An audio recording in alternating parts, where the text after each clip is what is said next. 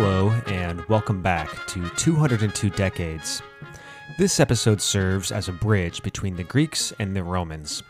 It's easy to silo history into the history of Rome or the history of the Greeks, but reality isn't so simple. Events in one area don't preclude the movement of history in another area. While Alexander the Great swept through Anatolia, Syria, Egypt, Mesopotamia, Persia, and beyond, the Romans were busy fighting the Samnites and securing control over central Italy.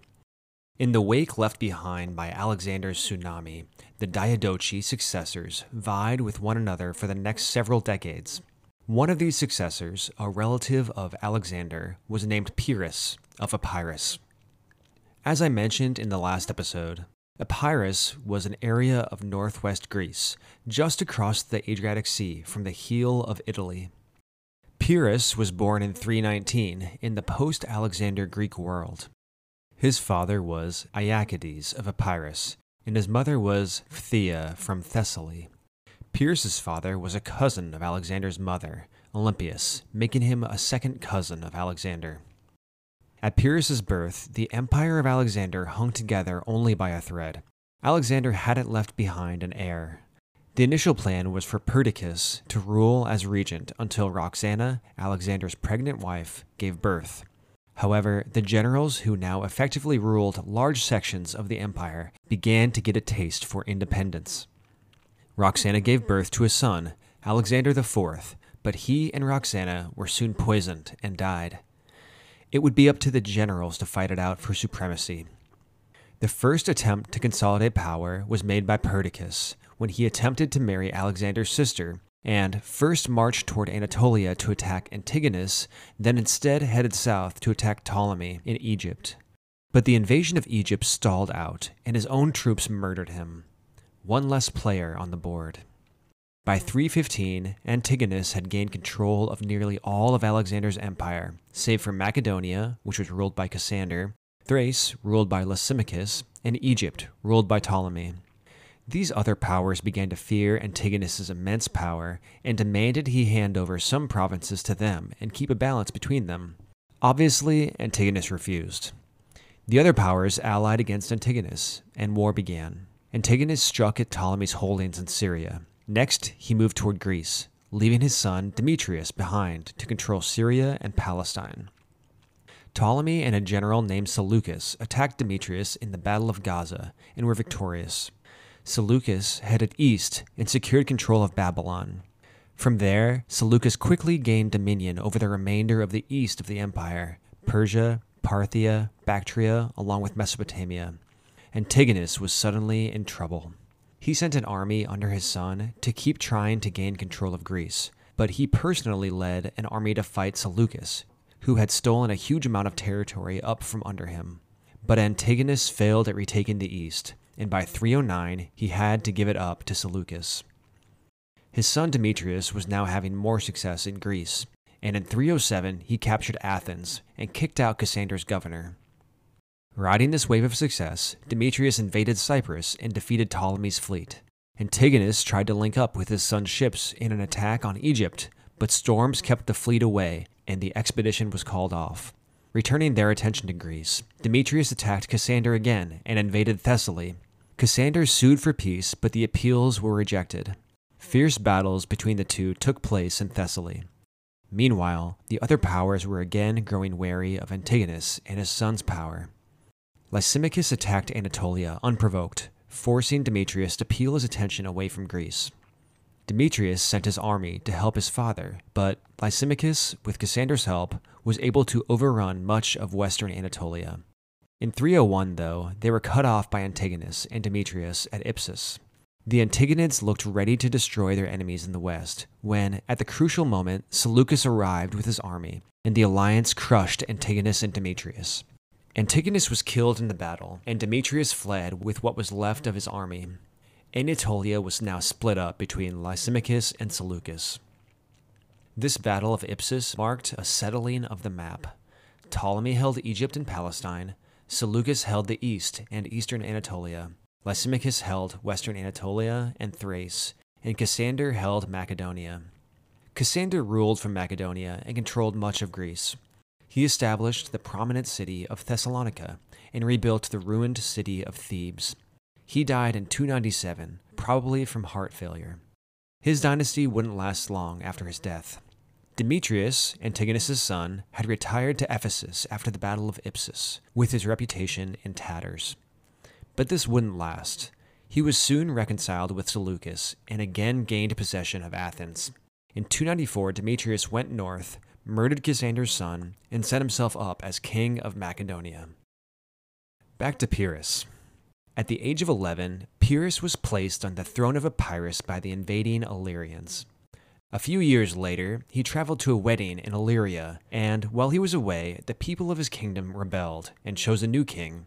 Pyrrhus went into exile, spending the next few years hopping around the Hellenic world.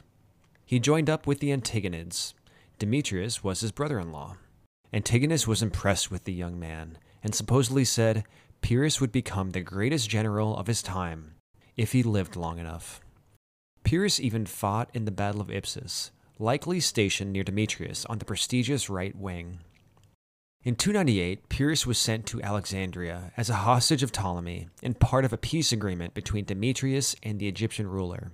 Ptolemy was also impressed with the young man, and when Cassander died in 297, he gave Pyrrhus men and funds to help restore him to be king of Epirus once again. When Pyrrhus returned to Epirus, not wanting to start a war, he agreed to a joint rule with the new king. As you might expect, the two instantly began plotting against each other, and Pyrrhus got the better of his foe, having him murdered at a dinner party. Finally, Pyrrhus was back as sole ruler of his kingdom. For the next several years, Pyrrhus made small jabs at his neighbor Demetrius, looking for an opening. They might have been relatives, but expansion into Demetrius's territory was Pyrrhus's only clear path to expansion. In 292, Pyrrhus invaded Thessaly, while Demetrius besieged Thebes. When Demetrius approached, though, Pyrrhus retreated with his smaller force before a battle could take place. Three years later, Demetrius invaded the Aetolian League, a group of cities in south central Greece, just across the Gulf of Corinth from the Peloponnese.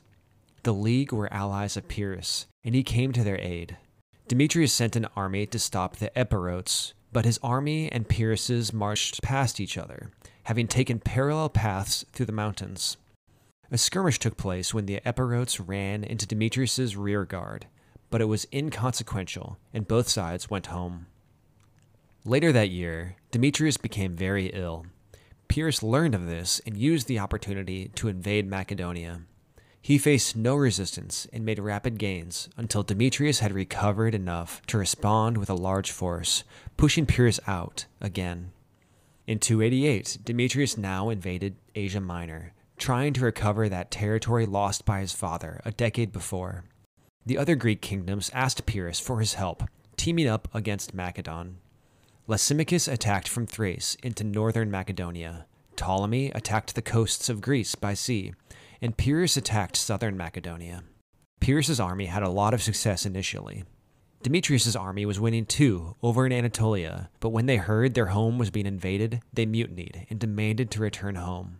They were so tired of his poor rule and grandiose plans that when they finally encountered the Epirote army, they abandoned Demetrius and went over to Pyrrhus's side. With Demetrius away and the other kingdoms at war with him, Athens had taken the chance to revolt against Demetrius. He had to gather a new army with which he besieged Athens. The Athenians called upon Pyrrhus's help, and he marched south, ready to spoil Demetrius' plans again. The son of Antigonus was forced to lift his siege. The Athenians were free from Demetrius's rule. Pyrrhus was welcomed into the city, though without his army. He was to be their guest, but not their ruler. In thanks, the Athenians made a statue of him and threw celebrations for him. The next year, Demetrius tried again to invade Asia. I guess he had grown tired of trying to balance the unruly cities of Greece. Lysimachus asked Pyrrhus to put pressure on Demetrius in Macedonia, and again Pyrrhus helped out. Pyrrhus quickly overcame Demetrius's son and captured Thessaly. Pyrrhus's rule was at its height. He controlled Epirus, Thessaly, and half of Macedonia. The balance of power in the Diadochi was always fickle, though. Demetrius was soundly defeated by Seleucus in 285. Without the threat of Demetrius, the pressure was off Lysimachus, who shared control of Macedonia with Pyrrhus. Lysimachus used the opportunity to isolate Pyrrhus from his allies. Next, he invaded and took the rest of Macedonia.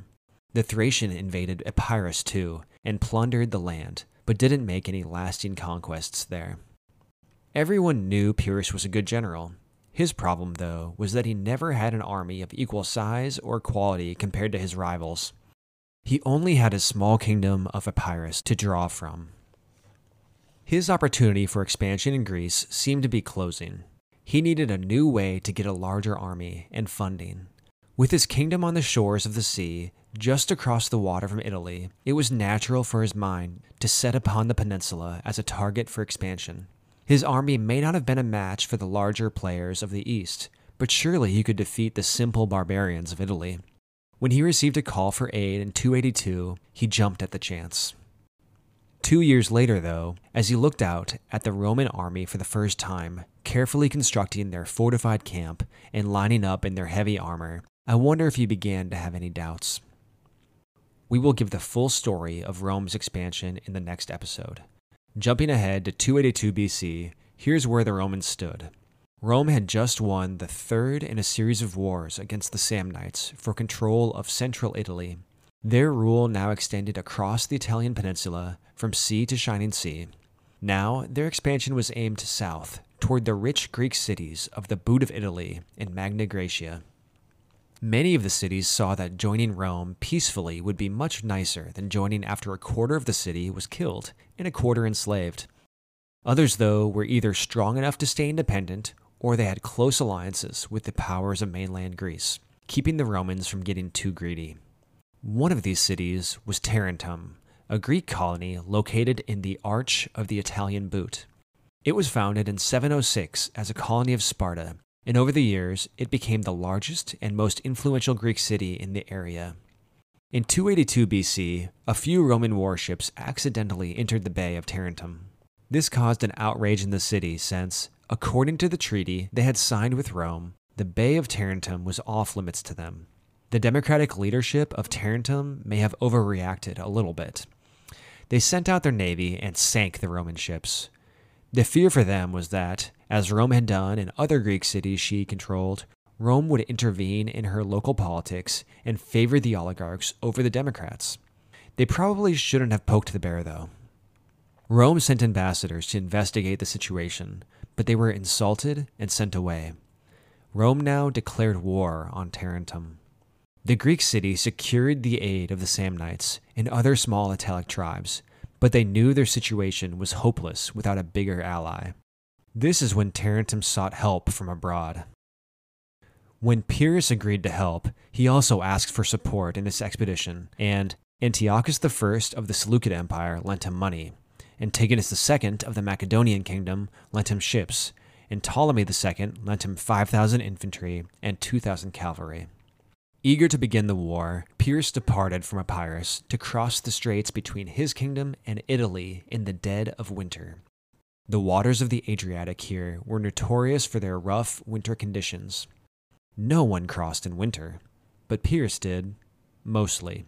He lost many men and ships in the crossing. His army, composed of 25,000 infantry, 3,000 cavalry, and 20 war elephants, landed and marched to Tarentum. As a side note, this has to be the first time any elephant walked in Italy since the mammoths there died out at the end of the Stone Age, right? Anyway, when Pyrrhus and his army reached Tarentum, they quickly set up shop and prepared themselves for a fight. Whatever hope the Tarentines felt when they saw the army of fellow Greeks arriving to save them from the Romans, it was quickly lost when the army was inside the city. Before long, it was clear the man they had invited in was not a savior, but a new master. See, from the very start, Pyrrhus became frustrated that the Tarentines were overly eager to let him do the fighting while they enjoyed their leisure. They had to have some skin in the game. He forced the men to perform military drills and drafted them into his army. He closed the gymnasia and the theater and banned them from holding banquets. Plutarch writes Many therefore left the city, since they were not accustomed to being under orders, and called it servitude not to live as they pleased. When word reached the Romans that a relative of Alexander had arrived in Tarentum with a Greek army, they must have felt a little nervous. They had never faced one of the Hellenistic armies in battle, and everyone knew at the time that these were the strongest armies in the world, the armies that had conquered Persia. The Romans had had a difficult enough time with the hill tribes of Italy. If the Romans were nervous, though, they didn't or couldn't show it. One of the consuls for the year 280 was Publius Laevinus. He led his army south into Lucania, the region just west of Tarentum. Laevinus wanted to meet the Greek army as far from Rome as possible. First, to attempt to scare Pyrrhus, and second, to give Rome time to prepare in case he lost. As the Romans neared, Pyrrhus did not have all his allies assembled yet, but he marched out to face the Romans and stall their progress. This first battle was at Heraclea. The two sides stood across from each other with the river Siris between them. The Romans attacked first, not wanting to wait long enough for Pyrrhus's allies to arrive. The Roman cavalry crossed the river upstream and attacked the men guarding the crossing, causing them to flee. The rest of the Roman army began to cross. Seeing his guards attacked, Pyrrhus assembled his infantry into their phalanxes and marched them forward. The Romans were pelted by arrows and slingshots, while 20,000 Sarissa spear points came slowly closer and closer. Imagine staring down an incoming wood chipper, and you'll have some idea. The two sides met with a crash of iron on iron. The weight of the deep lines of the phalanxes pressing on their foes was usually enough to scatter any enemy. The Romans, though, with their heavy shield and armor and their iron discipline, held their ground. The sources say that the Greek phalanxes pushed seven times but could not break the legions. The legions, in turn, pushed seven times but could not make any headway against the phalanx. The Roman cavalry began to gain the upper hand and started threatening the flanks of the phalanx. Pyrrhus now used the card he had held in reserve up to this point his elephants. These massive beasts marched forward in their armor, they were unlike anything the Romans or their horses had seen before, and the cavalry was spooked and fled. With the infantry still locked in battle, Pyrrhus's own cavalry now had the field to themselves, and they took the opportunity to hit the Romans in the flanks. The tired Roman infantry began to break, and soon the whole army fled back across the river. Pyrrhus had won. The Roman army was in full retreat. On the battlefield lay at least 7,000 dead Romans, but beside them were at least 4,000 dead Greek soldiers. The victory had been costly for Pyrrhus. Still, a victory is a victory, right? Pyrrhus's answer to that question would change after the next battle against the Romans. After the battle, Pyrrhus's army marched northwest up the Italian peninsula toward Rome. On the way, they captured several cities and looted the region of Latium. Two days' march south of Rome, though, he stopped. Facing him there was the other consular army under the command of Tiberius Coruncanius.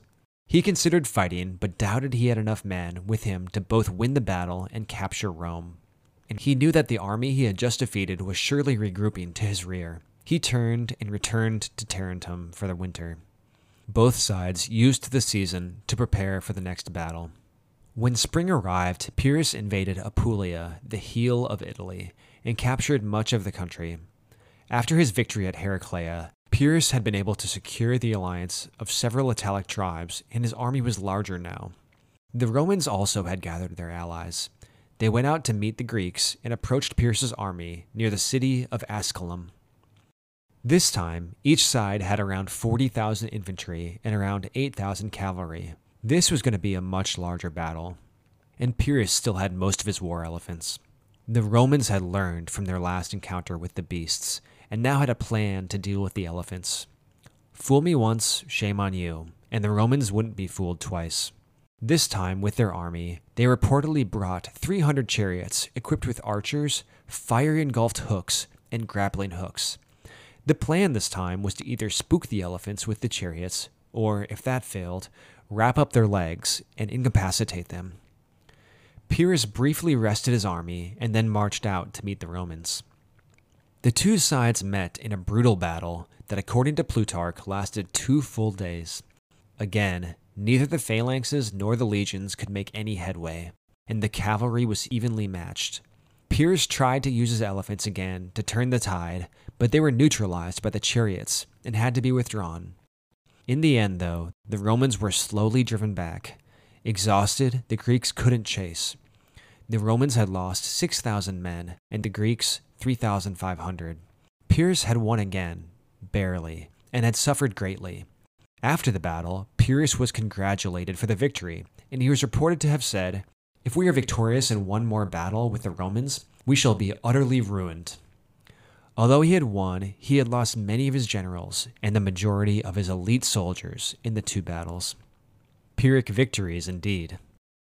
Replenishing his forces wouldn't be easy. The Romans, on the other hand, replenished their losses as if from a fountain gushing forth indoors. Pyrrhus now realized winning a war against the Romans was not going to happen for him. Not convenient for his plans, but not the end of the world either.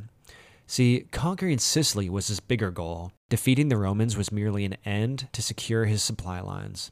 Now, though, he would have to go without and just conquer Sicily first. Pyrrhus and his army soon departed for Sicily. At the time, the island was split between Greek cities on the east and south and Carthaginians in the west. Initially, he was successful in conquering the holdings of Carthage, but his campaign ground to a halt. His army besieged the last Carthaginian city on the island, Lilybaeum, tucked on the westernmost point of Sicily, but they failed to capture it. Meanwhile, just as had happened with his stay in Tarentum, the Greeks of Sicily quickly tired of Pyrrhus's despotism. Pyrrhus needed more oarsmen to man his ships to successfully besiege the Carthaginian holdout, so he captured and impressed many Greeks into serving aboard his ships. Resistance against Pyrrhus began in the city of Syracuse. Pyrrhus purged what enemies he could find, but it was not enough. The situation in Sicily was falling out of his hands. The Carthaginians were reinforcing and capturing territory, and the Greeks no longer were willing to abide him, let alone help him. Using the excuse of a request for help from some of the Samnites, who were once again being subdued by the Romans, he abandoned Sicily and returned to Italy. He had failed to establish a secure base in Italy and had failed to subdue Sicily. It was back to square one for Pyrrhus. A final battle between Pyrrhus and the Romans took place in Campania at Maleventum in 275 BC. Details of this battle are lacking, as the sources only give a passing mention of it. In this third battle, the Romans used what they had learned in the previous engagements and were able to secure a victory. One factor the sources are consistent on is that they drove off one of the war elephants and it turned and crashed through the Greek lines. Pyrrhus fled with the remnants of his army. The Romans were able to capture eight of the elephants for themselves and bring them back to Rome. In celebration, the Romans renamed the city from Maleventum, the place of bad events, to Beneventum, the place of good events. Pyrrhus had had enough of Italy. He fled back to Epirus, abandoning all his conquests save for Tarentum. To wrap up the story of poor Pyrrhus of Epirus, he couldn't lay down his sword, and three years later found himself putting down a revolt in Argos as he attempted to conquer the Peloponnese. Sometimes in life, you need a hard blow to the head to knock you to your senses. But when a woman in Argos threw a tile at Pyrrhus from the roof above, the hard blow to the head simply killed him. With its protector dead, Tarentum surrendered at last to the Romans. In its first encounter with the East, Rome had stood strong. The outside world was now waking up to the growing strength of the Romans. While the Greek generals fought to be the successor to Alexander's empire, it was the rising Romans who would conquer them all. It was only under them that Macedonia, Egypt, Anatolia, and Syria would be united. When it came to empires, the Romans were the true successors to Alexander's greatness. The story of Pyrrhus straddles the stories of the Hellenic world and the rise of Rome. Next time, we jump across the Adriatic and finally put both feet on the Italian peninsula. We will watch as Rome expands from settlement to kingdom to republic to empire. That's it for today. If you've enjoyed the show so far, please leave a rating and a review. You can also follow the series on Twitter at 202decades. See you next time.